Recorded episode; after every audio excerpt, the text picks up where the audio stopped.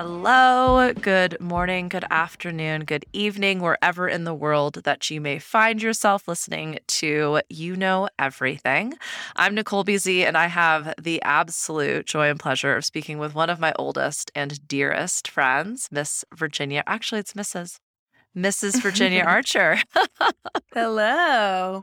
Hello. Thank you so, so, so much. Virginia's actually doing me a massive favor. As you know, I like to speak with people who are juggling all of the balls. And so one of the people had to cancel, and Virginia is swooping in to save the day. And it really, really means everything because she is quite the busy, busy person. She's got so many different things going on. And it's been such an, like, it's been just fascinating getting to witness Virginia's journey, be a part of Virginia's journey, sort of zoom in and zoom out, depending on wherever the fuck in the world that I am. And so we're going to get into all of it. As you know, uh, Virginia is currently in Portland, Oregon. I met her in Baton Rouge, Baton Rouge, Louisiana when I was living in New Orleans. I think we technically we might have met in New Orleans, maybe. We we would have had to have met in New Orleans. Like I I don't You knew me for a hot second in New Orleans, and then I was like, peace out. Yeah, I think we we're all we were going through an experience. Both of us Yeah. were uh, our individual hot messes, and yeah, I, I mean that was such a special, special time for me, and I'm so grateful that we have managed to stay in touch. It's been, I mean, that was like 2013, 2014. Oof. I know. Ah. It's been a while. Yeah, we some old girls. Well, But- yeah, I'm happy to be here. And I'm please put me on your speed dial list for plan B interviewees because my absolute favorite thing to do is to, you know, talk shop with you about anything, but especially creative stuff, spiritual stuff. You know the deal. That's actually awesome. As I like get further and further out of the woo closet and fully embrace all things. Um, and and I don't know if you heard one of the people that I interviewed, Brandy, was talking about how disrespectful it actually is to refer to spirituality or energy work as woo because it's definitely mm-hmm. suggesting that it's banana bonkers cuckoo for cocoa puffs. And every single person that i'm certainly talking to everything i do in my work and i know everything like everything that you do is completely inspired not just inspired but intuited and in alignment with source spirit god creator whatever sort of words you want to use for that energy and obviously that's why you're here today. I'm really great at introductions and not just for the episode but also for the interviewee so i, I we got, as per usual i kind of jumped to the beginning or the end or the middle. But you're currently in portland you are you kind of manifested the dream spot the dream job the dream man and you are now in the process of creating your dream work uh, business may or may not be the right word. Let's start at the beginning, as I like to, because I'm always curious where you kind of want to take the listener through your own origin story, which is fucking amazing. And I hope that we get to have you back because every I feel like every time I talk to you, you peel back another layer. And there's just something that is astounding to me, both in your ability to have I was going to say risen from the ashes, but it's probably more like crawl out of the swamps. but also like how this this conversation came to be, why you think you're here. Everyone that I talk to is always like, I don't know why you're interviewing me, but I'm here for it. so, uh, you know, ladies' choice. How would you kind of like to steer this conversation, my love? Yeah, I mean, I think this is the this is a question we come back to all the time. Like, how did we cross? Like, our paths crossing was so interesting and so random seeming at the time, but you ended up being like in my life at a really pivotal point. And I remember we were on this road trip. We we met through a mutual friend. We were on this road trip to Austin, and it was pretty. I'm a quick read on cool people. You're probably out there on coolest folks that I had like come across in my path. But I was actually in the throes of a spiritual awakening after a divorce, after a parent passed, and after a major job change. And it was technically Saturn return for me. I didn't know that at the time because I was raised in the evangelical Christian tradition in Mississippi and North Louisiana. So I had no fucking idea what was happening. But you and I were in a car together to and from Austin. And I remember you were the first person that I got to talk to about soul stuff. So I kind of think of you as like my accidental, not accidental doula in a lot of ways, like soul doula. You did this is before you were doing the coaching thing, but like you were like, have you heard of astrology? Like, let's talk about your star chart. and I had never really, you know, I had not explored that at all. I I was like an atheist agnostic before my awakening. Some people call it a Kundalini awakening. I mean, I'll use that for your listeners that are familiar with that term, but just for conversation's sake, you could call it a spiritual awakening. I mean, I was going through it and I guess it was 2013. And you just were there. Like the universe put you on my doorstep right at that moment. So I have no doubt that was like, that was meant to happen. And we have always lived in different cities since then, but we have always like found a way to come back together and have these like super fucking deep conversations about the cosmos and about like what the fuck are we even doing in this life? And you will always be like my you know my top favorite person for that because you there's just no conversation you're not willing to have you know? Like we talk about cosmic contact and we talk about kundalini stuff and we talk about being an artist and a creator in the world and i just love how wide ranging your palette is in your conversation and just your friendship. So you mean a lot to me and that's kind of how I see our story and our paths, but it it's kind of my origin story as well because right now I'm like really in the rabbit hole as a mystic and a and a meditator and I'm a practicing intuitive. I write about spiritual topics at um, satsumadiaries.com and I do a little bit of YouTubing and Instagramming at that name as well. But I talk about spiritual shit, and it all goes back to 2013 when I had a really direct contact with like a nirvana experience. I don't have, I don't know. Okay, I have to, I'm sorry, I have to interrupt you because yes and you may rescind your very flattering reflection because I think at the time we were describing it as a three month orgasm. yeah. Yeah. you were like on cloud nine and you're like, I don't know if this is normal or sustainable or healthy, but I am definitely here for it. I love that you outed my Kundalini. I like, I was like, but it's okay, awesome. I'm just gonna bring it. I'm gonna bring it right back down. that was yeah. That was like a really. Everybody's got their own like list of Kundalini awakening symptoms, but I was like, so I was going on Reddit and I was like, you guys are like, you guys are like, you know what I'm talking about, right? There's like three months, just baseline orgasm, like nobody, nobody else. I also felt like I felt like all the shit. Like I felt like I had reached nirvana in meditation. I felt like I couldn't. Do, I I could feel that all humans were one being.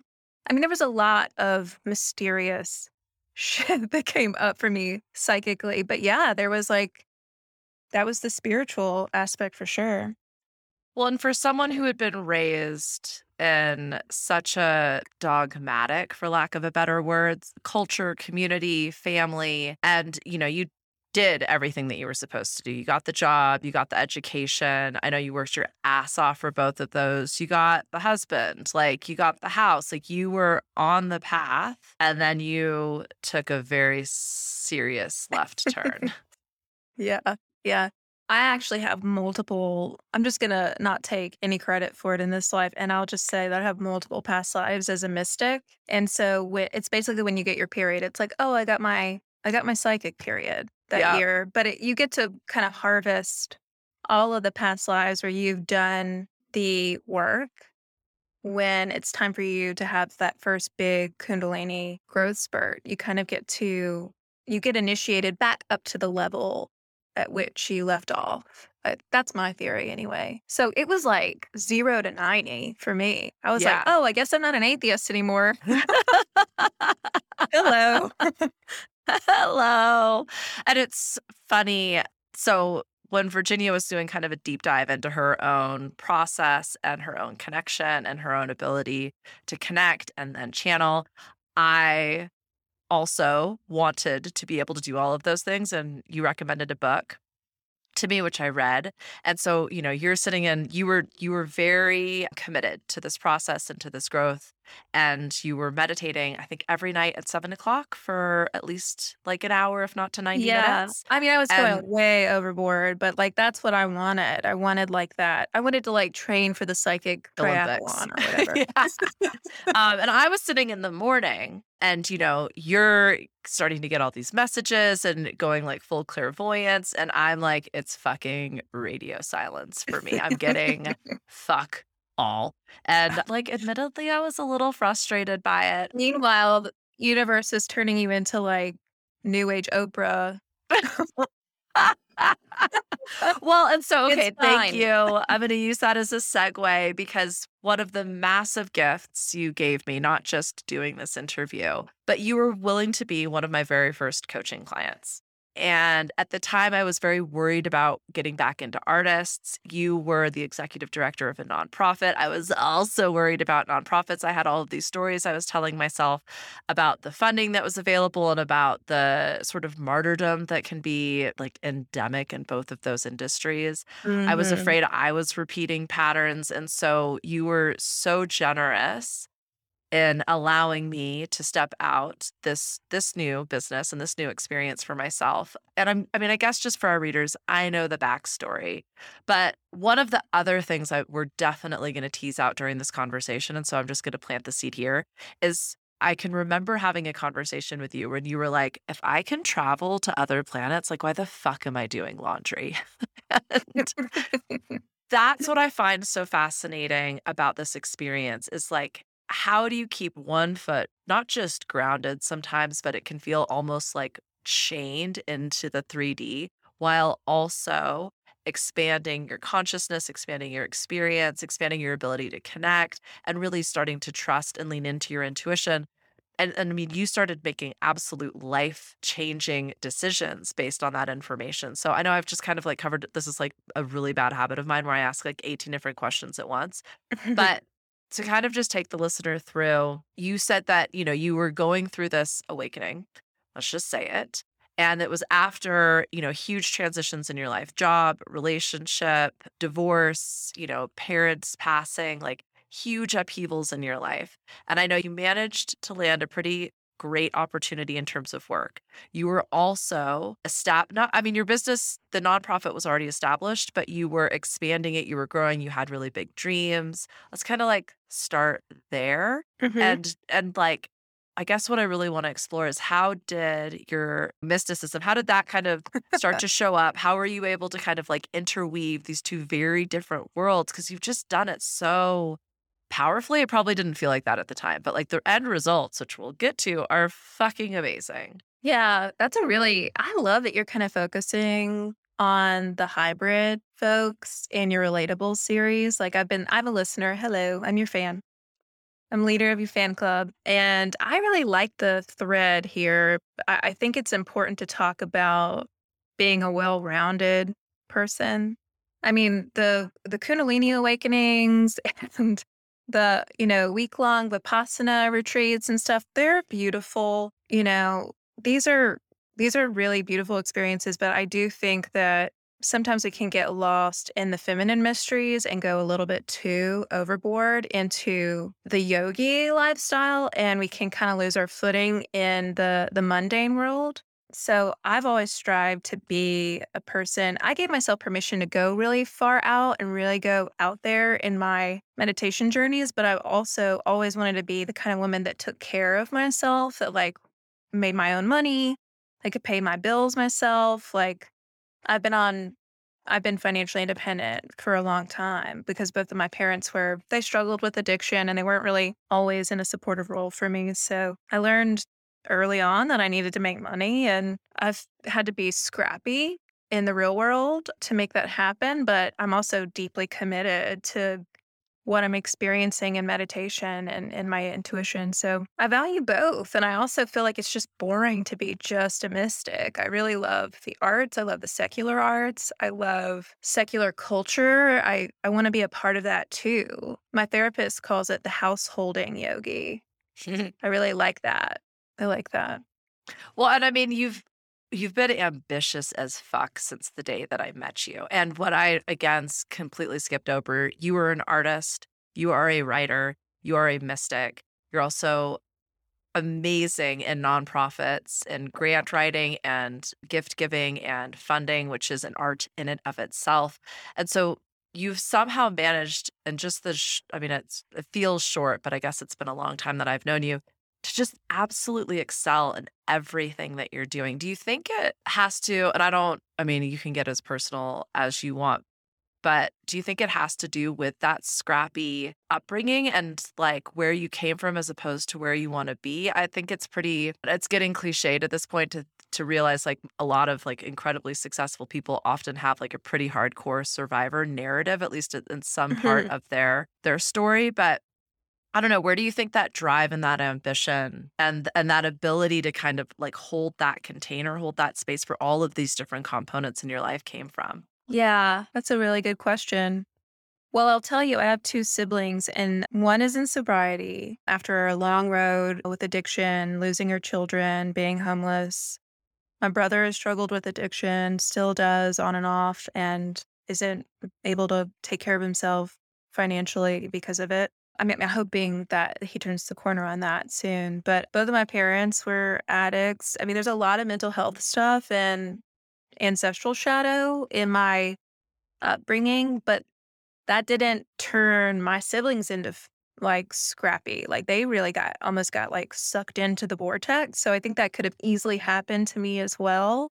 If not for like, I don't know, I just have always been interested in what is true. And I think that that's like the one way to beat addiction and the one way to beat the ancestral wound of addiction is because it's all about denial and cover ups. And for me, when I devoted myself to meditation and and meeting my higher power and like meeting my inner guides, they gave me like practical feedback on how I could sharpen my consciousness and be more successful in life, like how I could navigate my relationships, how I could navigate my work life, how I could run my nonprofit from a more meaningful position, you name it. Like, I feel like my spiritual life informs it in a positive way. So I really think it is the edge that I have. I do think that my spiritual aspect is what has delivered me. Um, as corny as that sounds, but it also is like it makes me an assassin in life because I I know how to discern between the bullshit and the stuff that is meant for me. Snap, snap, snap, snap. Like, I didn't think that's how you're going to answer this question.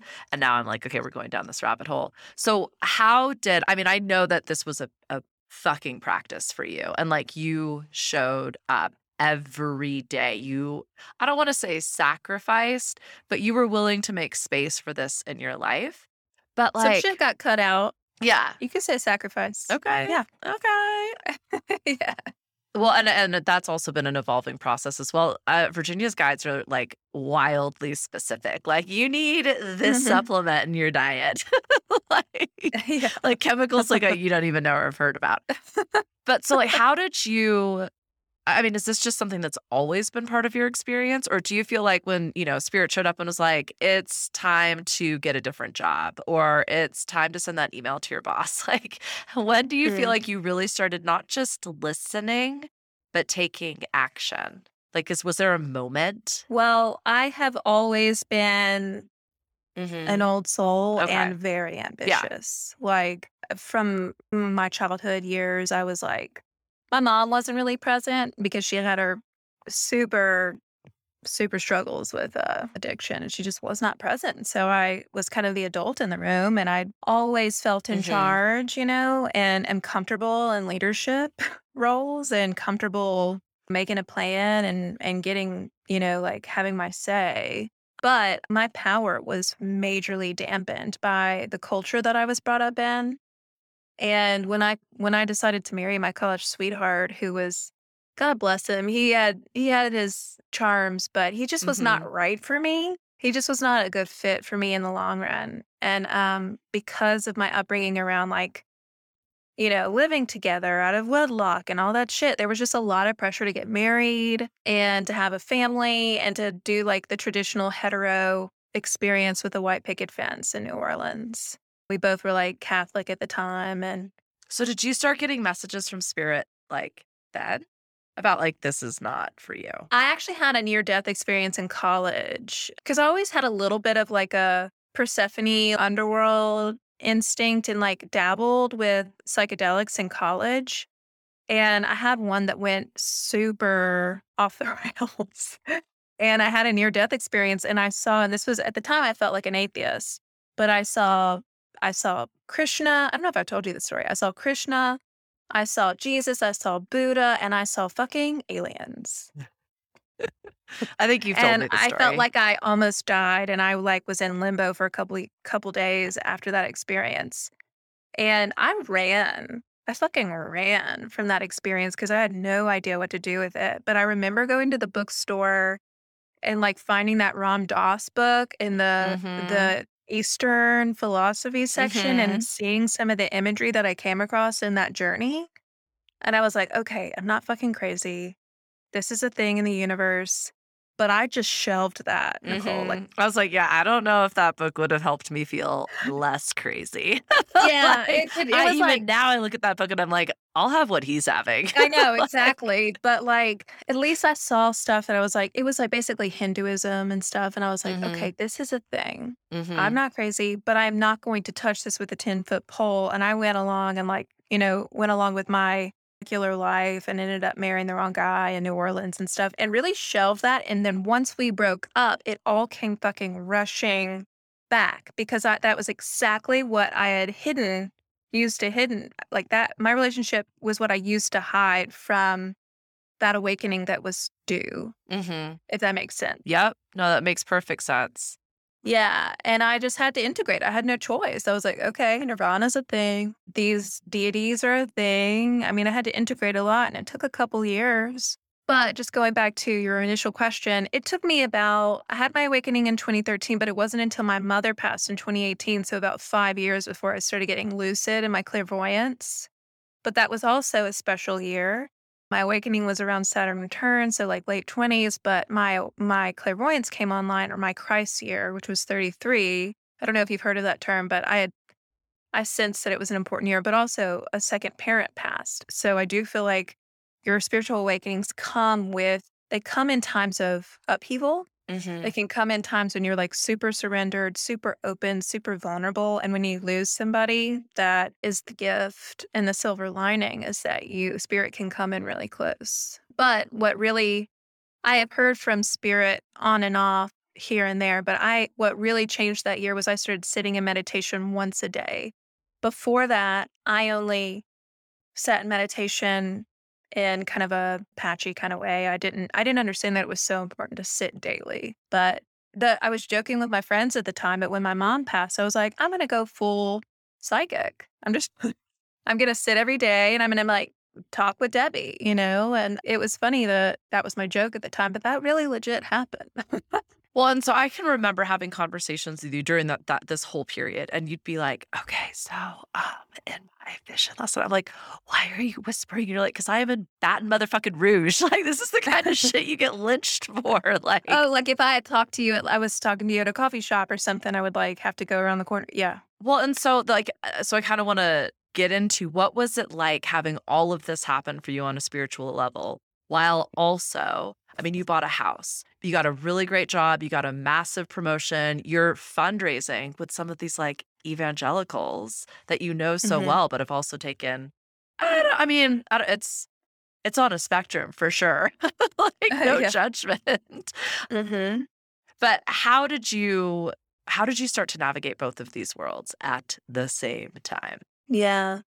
I honestly compartmentalize. Mm. I mean, Spirit was showing me that a lot of the people that I worked with were dishonest.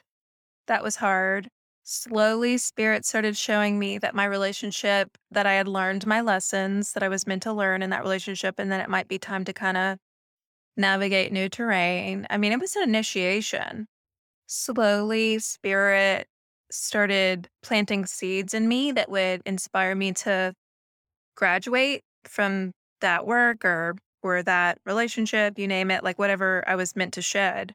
But you know what? I was lucky because I had that literary arts nonprofit. I was right smack dab in the middle of a very small, tight knit creative community. And those were the hippies, they were the mystics, they were the rebels, they were the our our people, our tribe, and Mhm. um, in this pretty conservative town.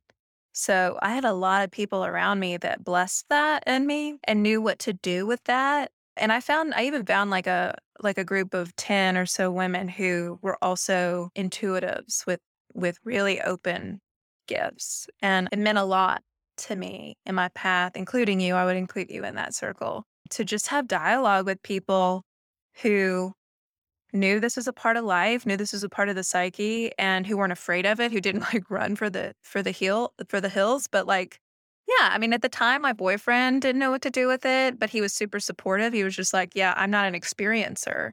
But he was like open to it, but I can't even tell you how many guys I dated who were just like, "But you don't believe crystals like are like uh, really alive, right?" Like they were like super judgy about it. which I'm sure a lot of people could relate to out there if they're spiritual. But yeah, that that close knit girlfriend group was really what got me through. And yeah, people at work knew I was a hippie. I wasn't. I tried to not be masked about it, Mhm. but I remember I was kind of walking both worlds. I was kind of like it was very different these parts of my life, but I, I do have a, a memory of I was a part of a the Rotary Club. I don't know if you've heard of that, but it's like basically where like community leaders have luncheon once a week and you can like network and meet important people in your city and that was definitely a part of the fundraising world in South Louisiana. And it was just like it was full of super buttoned up people you know this this club of like 500 executives. And I sat by this guy I couldn't help but be like psychic all the time and I would just like shit would come out of my mouth and it would be like true about a person and they'd be like but i didn't tell you i was going camping there like how did you know? you know it would just come out in really funny ways but i remember this guy was like talking to me at this luncheon which is super business and we discovered in each other that we both meditated and he was like oh well like how do you meditate? Like what kind of meditation do you do? And it's my policy to answer honestly when people ask shit you know? But like, do you really want to go, you know, go down that alleyway with me at a business luncheon? Because like, I'm about to take you out to Venus real Yeah. quick. Yeah. Buckle up, Buttercup. like, But it was funny. Something in my intuition told me he was safe. And I like used the word journey with him when I described my meditation. Like I I was like trying to like dip my toe in and I was like, yeah, well, I do like mindfulness stuff and like I do stress and I do vipassana, but I also I just kind of like mustered my courage up a little bit. I was like, I kind of like mostly just do journeying. and his eyes got so fucking big. And he was like, I cannot believe you just like he didn't say it out loud, but like he just gave me this like look like, oh my God, thank you for saying that in such a place of like total bullshit and for being real in this moment and for going there. And it, it as it happens, it turns out that this guy was like super woo himself, but like just like in finance and was had the same kind of like compartmentalized experience. And it makes you wonder like how many people, how many executives are like practicing these like deep spiritual lives and have these like relationships with meditation or you know the inner space but they're also just like in the c suite I, I mean, that's one of the reasons I'm having these conversations is there are people who I have worked with for years. And I'm like, oh, do you have like the moon cycle tattooed on your arm? And they're like, yeah. And I'm like, I had no idea you were on the blue spectrum. And so, I, I mean, I, like, I'm calling myself out. I'm holding myself accountable. it's always so fun to discover that It in is, person but and also like how many people are afraid to talk about. It. I've I've been absolutely terrified to talk about it. I am terrified to talk about it. I'm not gonna lie. Like even this conversation right now, I'm like, hot damn, BZ, like we're fucking going there now. Okay, Yeah. but so you mentioned this community, the creativity. We haven't talked a lot about your art, which I absolutely want to do. How Mhm. writing for you has absolutely been and correct me if i'm wrong but i feel like that is i know you- you're you're multidisciplinarian but you writing is like the first and foremost. You are a writer. Yeah? That that's okay accurate. Um yeah that's fair. and yep. I know that you were you were just as focused on your writing as you were, you know, your meditation practice and your your your abilities, your mysticism. How do you think as your psychic gifts grew and your trust in them grew, that informed your art and your creativity? Wow, I love where spirituality and creativity intersect. I mean, I honestly think that even if I hadn't had a spiritual awakening and gotten on the meditation path and all that jazz, that I would have been a channel anyway, just through my creative work. I think creatives and artists are just, they're just practical channels. They're working with the higher realms. You, people describe it in different ways, but like they say, the muse, like your Mhm. muse visited you and Mhm. gave you that. But that's channeling, Yep. you know. I, no, I completely agree. I mean, you were one of the people that called out my gift and the gift of the gab. but like you're, you know, not dissimilar to the consigliere who I often refer to, but you are another reason why this podcast exists. It was you actually talking about my videos and me stepping out, being online and and not just in word but in voice. And I don't know why like I still have resistance around like actually accepting that, but I I get to hear it now reflected daily. Like uh, just hearing you or hearing your voice and blah blah blah. And so like I even I'm like I you're talking too much, BZ. Like stop. But I 100% believe art is connection to divine, to source, to to something that is so much greater than all of us. And you know, you hear like Elizabeth Gilbert talk about it in Big Magic. You hear Gay Hendricks talk about it like in the Corporate Mystic and Conscious Luck. Like you know, let alone all of the oh different. Oh my gosh, I love the Oh, corporate do you? mystic. That's I can't so believe you just good. mentioned It's going to be in the Quantum Business Book Club for sure. But Okay. like, there are these ideas floating around in the ether, and you know, some people will will pull them out and actually ground them and give them physical form. Other people just let them continually float around. And I know so many creatives Mhm. who feel like they've gotten ripped off or feel like they've been stolen from. And I'm not saying that experience isn't true or also some generational or ancestral experience.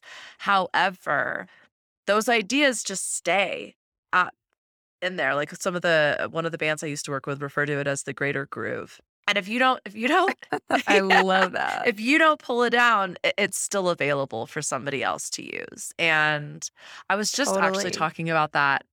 Can we just like acknowledge that like all of Christopher Nolan's work is mine yes, absolutely, one hundred percent. and he's just Thank harvesting you. it? You're very yeah. generous cool. for allowing him to use your work like that. Yeah, of course. I mean, I try to yeah, help that's out artists. very, you're just investing back into a very reciprocal narrative. I think artists just had the balls to go, I'm a creator. And, and I actually talked a little bit about this in one of the blogs. Like, one of the ways, one of the reasons we got so far away from art and creativity is that it, back in the olden days when like Plato and Socrates would, you know, debate these ideas and these concepts and we're really coming up with rhetoric and the, this idea that can man create or is that only for God? And is an artist Mm-mm. truly an innovator or are they a mimic or like is it is art a trade because all man could possibly do is copy God? Or is art mm-hmm. blasphemous because it is a creative process? And in that debate, which went on for hundreds of years, you know, science eventually became the trend. And so we got away from art and from creativity and much more into trades, much more into data, much more into science. And artists just, uh, it like was not trendy. It wasn't cool. You, there was less security. You know, it all became all about the evidence and the security and making a lot of money. And I think like even our educational systems and identifying like how do you become like a world power and a, a competitive force, it's with your technology, it's uh, with your bombs, it's with your guns, it's with your your industrial age. And I hope that we're on this precipice of art and intuition interweaving with the work and the science and the data because like those combined would be pretty fucking powerful like i've been kind of riffing on this idea that like i think we're kind of i think we're going to look back on this time as an, another dark ages like dark ages round two in, Mhm. in human quote unquote civilization. And after every dark Yeah. age, there's a renaissance,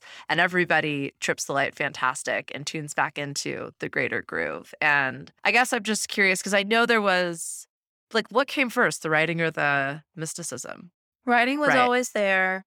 Yeah. But actually, meditation and getting like a line of communication set up with your inner guides will be super affirming if you're already if you're already kind of exploring your gifts and you're already exploring your life purpose in a deep way, getting into into meditation and and dialoguing with your guides might be really affirming for you because when I first opened what I got with my life purpose and my my gifts in this life was a lot to do with writing and language and the alphabet. I mean, it's just been like multiple lifetimes what I've been exploring. And just like the throat chakra communication mm. is a specific emanation of the Godhead. And that could be like writing, it could be creative expression, or that could be like psychic communication, spiritual channeling, divine communication. So I'm I'm kind of specializing in communication in general, but I've devoted myself to writing in a big way this life, but also many others. So that came forward to me. And that's what a lot of people have to look forward to if they haven't gotten into meditation deeply is you'll get a really clear read on what your gifts are in this life. I mean, it was like so literal. It was like a hand with a pen. I remember you. Was the yeah. first image, you know. But spirit, I do want to tell you about this book, but I'll just tell you spirit tells me what to write about, tells me why my writing will be important. I mean, for me, it's a lot about like women's stories and like rediscovering the old ways, which is like the divine feminine mysteries. But one of the reasons I think that the creative arts are undervalued in the current system or have been historically is because I do feel like they are holders of divine feminine. Like if you're looking at like the universe in terms of polarity, there's divine feminine and divine masculine. And I really feel like the creative arts fall on the feminine side, just like the spiritual arts and the sacred arts do. Because when I've connected up to like my divine feminine counterparts up through like the Pleiades and that kind of thing, that's what comes through is like the feminine mysteries and the arts really powerfully.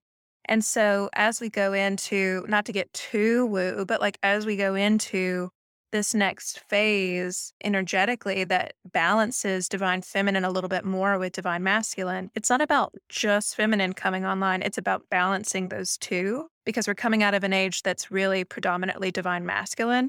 I do think we'll see the arts get a little bit more respect in the mainstream culture and a little bit more value. And also spiritual practices. Like anytime I'm swimming in the in the astral, I mean, spirit is like very clear, like the old ways are resurfacing, they're rising again, which is to say the goddess mysteries are coming back, which is a really, it means it's a really exciting time to be alive.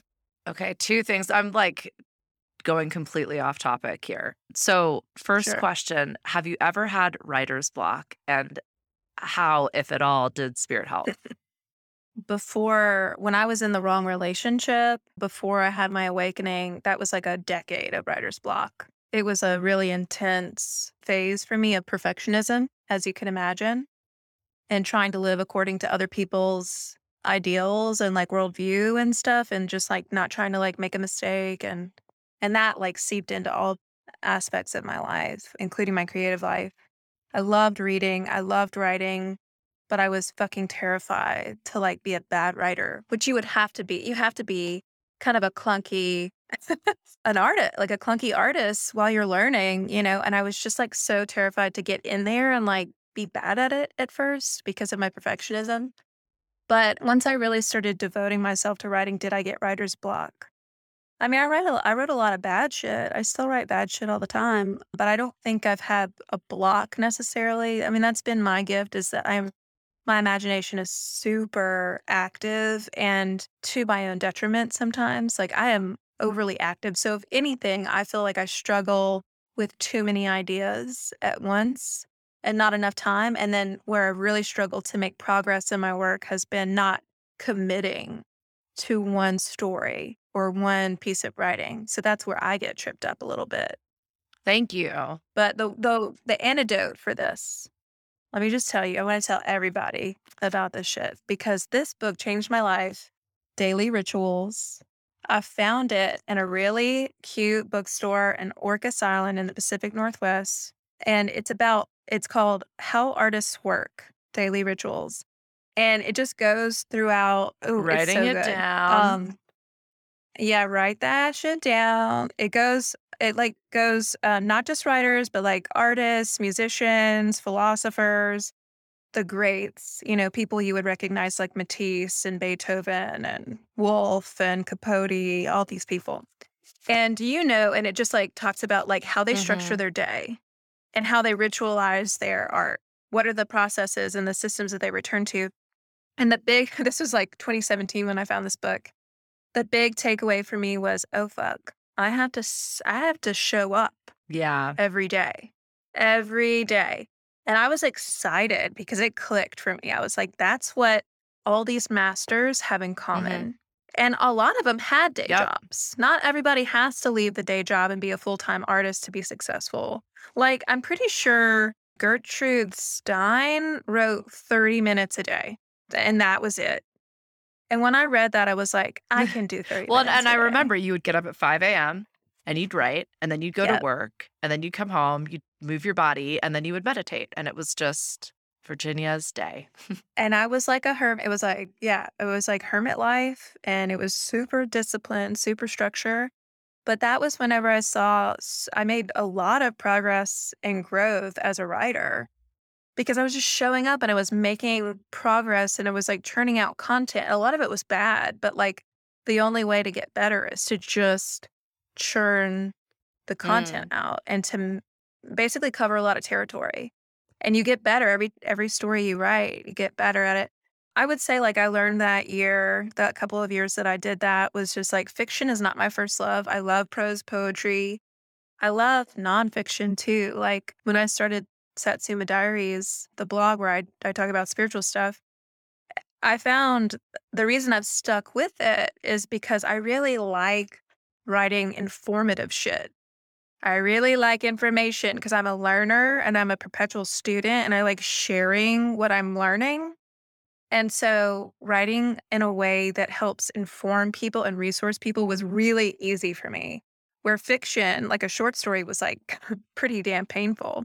And but I was so proud of like the short stories that I like produced. But really what my first language is is like just sharing information. And I find that I'm mm. really eager to write a blog post on like how to make contact with your animal medicine or you know like how you know what are my top three tips on grounding practices i just find that like nonfiction is really easy for me and flows out of me so anyway definitely pick up that book it changed my my life and it wasn't just daily writing sittings it was meditation too and that was the year I got super clairvoyant. I do feel like because creativity and spiritual, like let's just say, call it mysticism and intuition development is the divine feminine.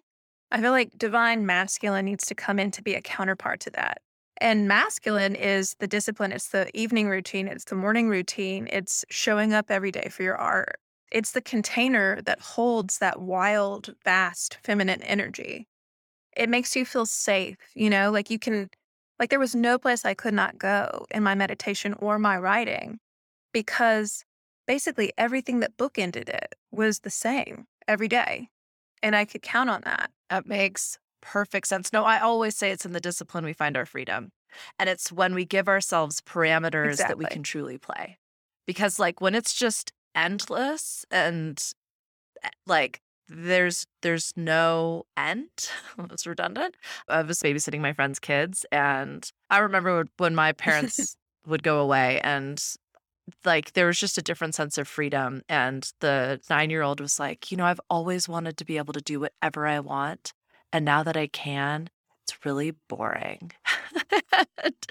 That's kind of like you know one of the like the, the best ways i think to spark your creativity is to give yourself constraints and to say okay well we don't have any money or we don't have any time or we don't have any you know whatever the f- excuse might be and also we're going to do this. So i think it's as someone who rallied against discipline and structure in my day and rep and i still re- rally against repetition i also am very Mhm. fucking aware of when i give myself those constraints when i give myself a limited amount of time when i give myself a limited amount of money when i say like this is you know you start your day every day doing these activities and you finish your day every day doing these activities I am able to be so much more tuned in, so much more. I don't want to say like productive because it's not about like how much you can get done, but like I get so much Mhm. fucking done and it's powerful shit because of those parameters, like that structure. Like I always say, like Yeah. the structure literally supports you. Like you said, it makes you feel safe.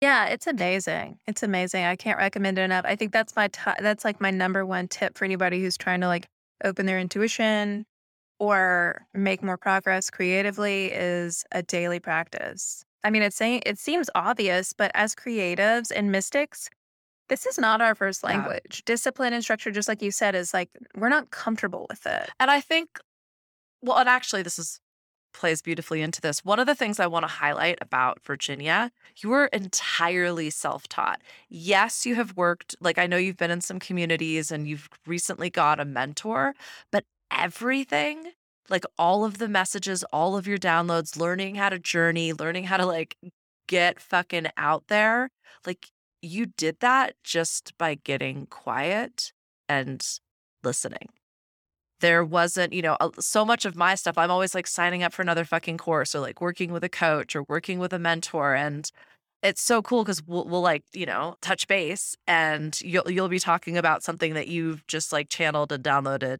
in. And I'm like, oh yeah, like the 18 people that I am constantly listening to and like taking notes from and using as like, you know, pings or launch pads or whatever you want to call it. Like they are all also saying the same thing. And you're like, wow, I never, I never knew that. So I just think that's really fucking cool.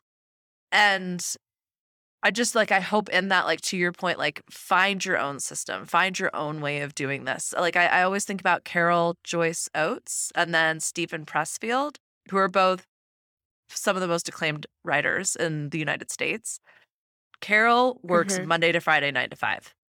She gets up and she Man, writes that for life. eight That sounds like the hours best. a day. Steven Pressfield, like he he gets up, he works out, he sits down at his desk. He's got like a hat that he puts on, he's got a jacket that he puts on. There's all sorts of like ritual to the point of um like what are they Superstition. Thank you, superstition. But like he's like, I start writing and it's it's rarely less than two hours, but it's also rarely more than four. And I've got like this window of like 10 to spot. 2. Yeah. And he he's like, I, I it takes me a minute to get there. And then when I'm in the zone, it's phenomenal. But then like I hit a wall and I'm done. And then from there Mhm. I can go adult and do all the adulting things that I need to do in my life. But so like there, you know, it could be 30 minutes a day.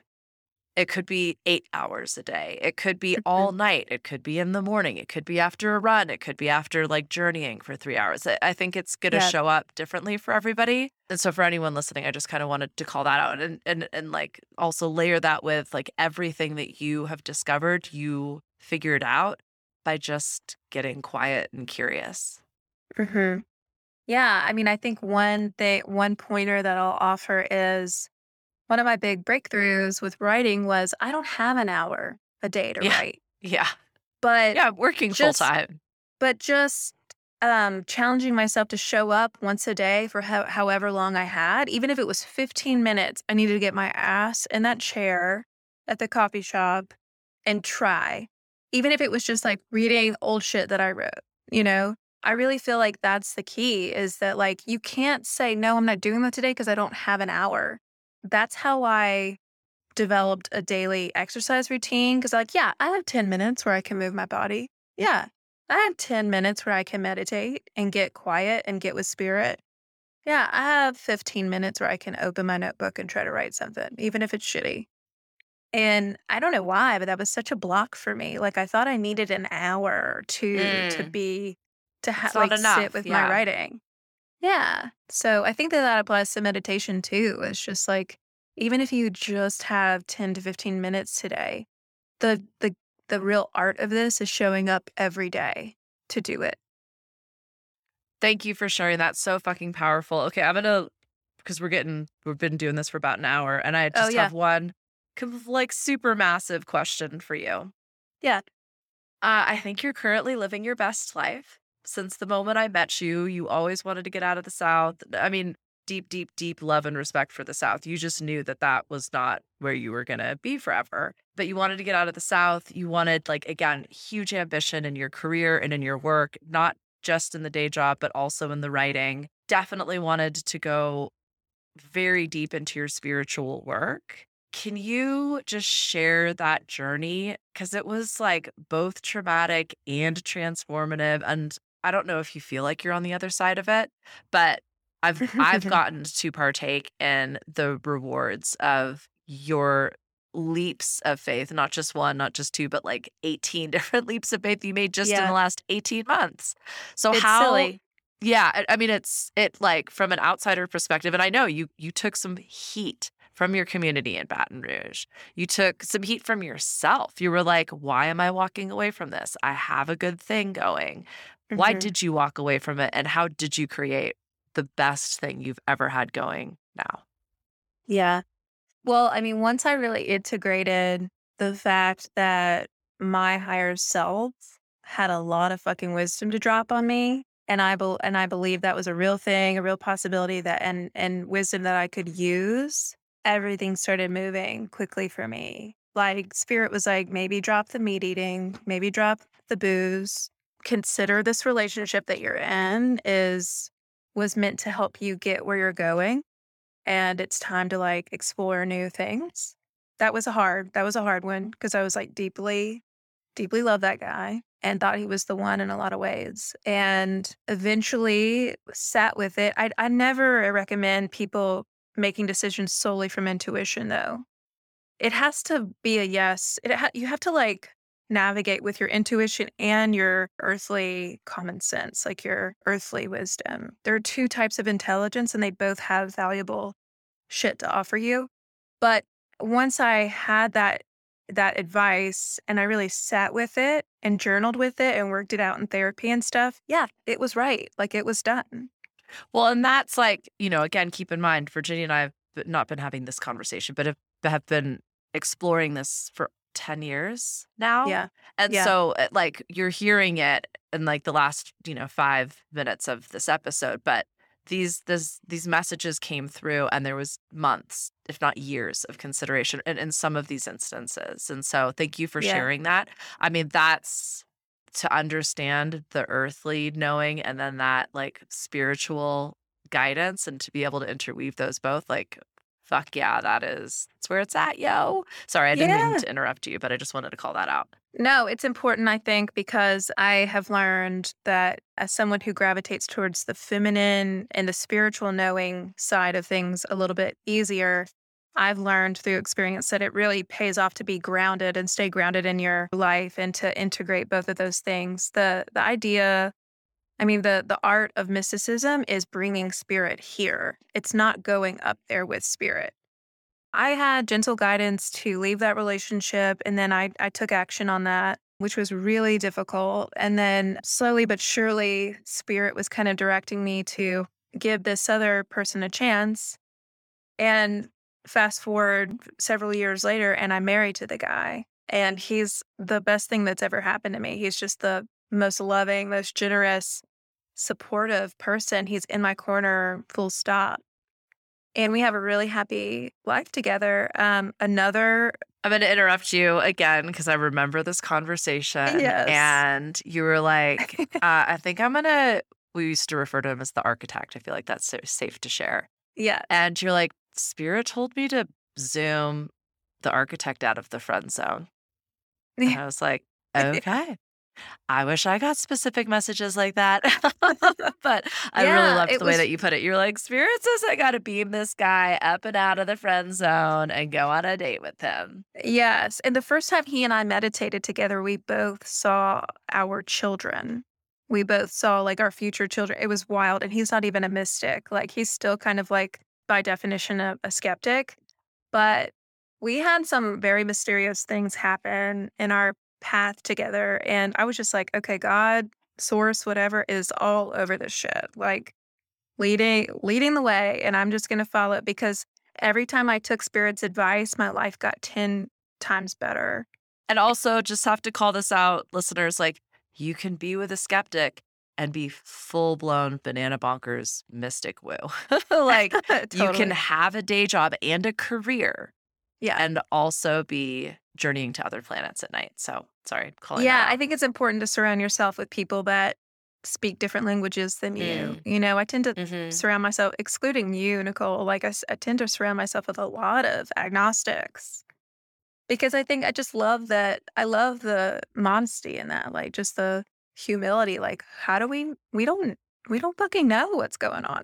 hmm but they're gra- also grounded and they have a lot of wisdom to offer someone like me who's like hanging out with Jupiter after seven or eight. But anyway, the the what brought me over to the West Coast was eventually when it became clear that Josh was my life partner and that we were a really good fit. Spirit gave me guidance that like he was marriage material and my ancestors came in and they were like we bless this and they were like we're all gathering around you because we see that a vow is shaping up between the two of you just organically. And I mean it was like a lot spiritually to just like see spirit come in that in that big of a way. But we also got really direct guidance to move to the West Coast and eventually like settle in the Cascade Mountain Range area. And I was like, really, what do I do with that? But now that I'm here, I realize Josh's parents are up here. Four out of six of his siblings are here. And so, yeah, if we're like, we're around our people. And I mean, it's gorgeous also. And the beautiful thing about getting out of the South is just there's a lot of weirdos over here. And yeah. like I'm a, I like I'm in a very strange city and I just it's like oxygen for me. So it's been a it's been a wild ride, but I'm I'm glad I took Well, and it. your career is also flourishing. I mean, you're doing Yeah. amazing things at work and you're you're doing amazing things for the world. I mean, you're raising millions and millions of dollars for refugees. I think you're working with the unhoused as well in Portland. Is that do I Yeah, have that right? we have a capital campaign. Yeah. Yeah. Yeah, and one of my Atlantean guides was like, I want to work with you to help refugees. And this was like two years before I found this gig in, in Portland. And I was like, when it happened, and I was like at the forefront of the full philanthropic world's response to the refugee crisis, like the Afghan crisis in Oregon, I was like, oh shit, that happened. Okay, Yeah. well, so on that, I mean, I feel like that's just a like we kind of got full circle. We got to present day. Uh, Yeah. I don't often get to ask this with my relatables, but Virginia, where can people find you if they want to work with you? Is that something they can do? What are you offering? Tell us all the things. Yeah, well, thanks for having me. This is a blast, um, as always. And yeah, when I'm not grant writing, I am writing about spiritual shit at my blog, which is satsumadiaries.com. And I started YouTubing about this stuff too, because I just feel like we need more conversation around mysticism and intuition development. So I'm at that name as well. yeah, right. And and then I just got on Instagram like a minute ago, but I definitely am excited to just start, you know, generating a little bit more conversation around cosmic contact and mediumship and all the things because it's it's kind of in the margins still. It's kind of in the shadow in a lot of ways and I just feel like this has been the greatest gift in my path. My my the spiritual part of my life and so I'm my hope is that anybody who wants to open their intuition and have this too that they can they can have that as well. And are you doing readings? Are you offering readings? Yeah, actually I do um I do offer intuitive readings and healing sessions as well. And so, why would someone want to get a reading from you?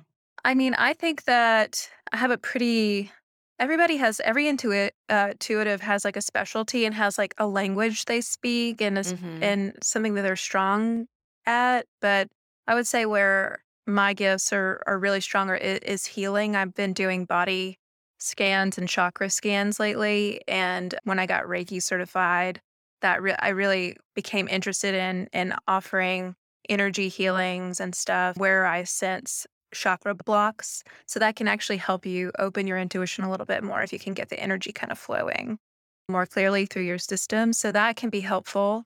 But I also hear really clearly from the plant kingdom and the animal kingdom. And I'm just a medium in general. So I'll hear from your, but my range is really wide. So I can hear from your cosmic guides. I can hear from your guides that are outside of time and outside of the earth plane. So I hope that helps. I mean, definitely would be happy to work with anybody who's interested. No big deal. All the all the planes, all the guides, all the kingdoms, we're good. well, my love, I know, I mean, you're super, super busy. It is dinner time for you, and it is also dinner time for me. So I'm going to let you go, and we're definitely going to do this again. You took this to a whole other fucking level. Like, uh, thank you for actually ushering me through the spiritual gate that I opened for you way back when, because I haven't gone this balls out in a conversation. And it's just awesome. And I know that people are really going to really appreciate hearing this from someone who is so grounded, who is like towing the line. And you've got the day job. You're also deep in your work and your practice, and you've magically interwoven those two like negotiations, if you will, for so mm-hmm. long. And where you've come from, where you've been, how you've created everything never ceases to both amaze and inspire me. And I just feel like I feel really fucking special that you're in my life and you let me stay in your life because I know not everybody made the cut. same. and same. yeah, it's just it's just a really beautiful relationship. You're absolutely soul family. I like I'm so grateful our paths crossed, but I think they probably do. A lot of the times we choose to physically be here. So Hmm. you're and like you did me such a massive fucking favor for fitting this in and squeezing this in. I know you're super duper super busy and you're you will help me sleep better tonight. So thank you. Oh, well, it's absolutely my pleasure. This is my favorite thing to do. Nicole, what are you even talking about? Talking about spiritual Okay, shit cool. with you. I will Cool, do cool, it anytime. cool. Call me anytime. Thank you so much for having me. Well, and so anybody who's listening, you can find not anybody who's listening, you're listening. but satsumadiaries.com will link in the show notes where you can find Virginia. And if you've got any questions or things that you'd like us to talk about moving forward, let us know. I feel like this could be a really cool ongoing conversation about how to kind of explore your own gifts, your gifts in business, how spirituality and creativity can inform all aspects of your life. And maybe we can even get Virginia to kind of like tune into some stuff and let us know what's like going on in the ether. I don't know. That's I'd get readings from Virginia. I highly recommend her. the like specificity is almost like weird. It's so like I'm working with like a hydrosol that was like three very specific essential oils. I'm like, okay, I guess. like um, so I just I don't know. I think that's really fucking cool that you get that level of communication. And I yeah, do you I'll stop fawning over you. I love you. Thank you so much. You guys know where to find me, NicoleBZ.com. If there's anybody that you think needs to be on this podcast, a relatable, someone who's towing the line in terms of creativity, spirituality, and the real fucking world, let me know. I'm sure it would be an interesting conversation. And thank you so much for being here. I love you. Thanks so much.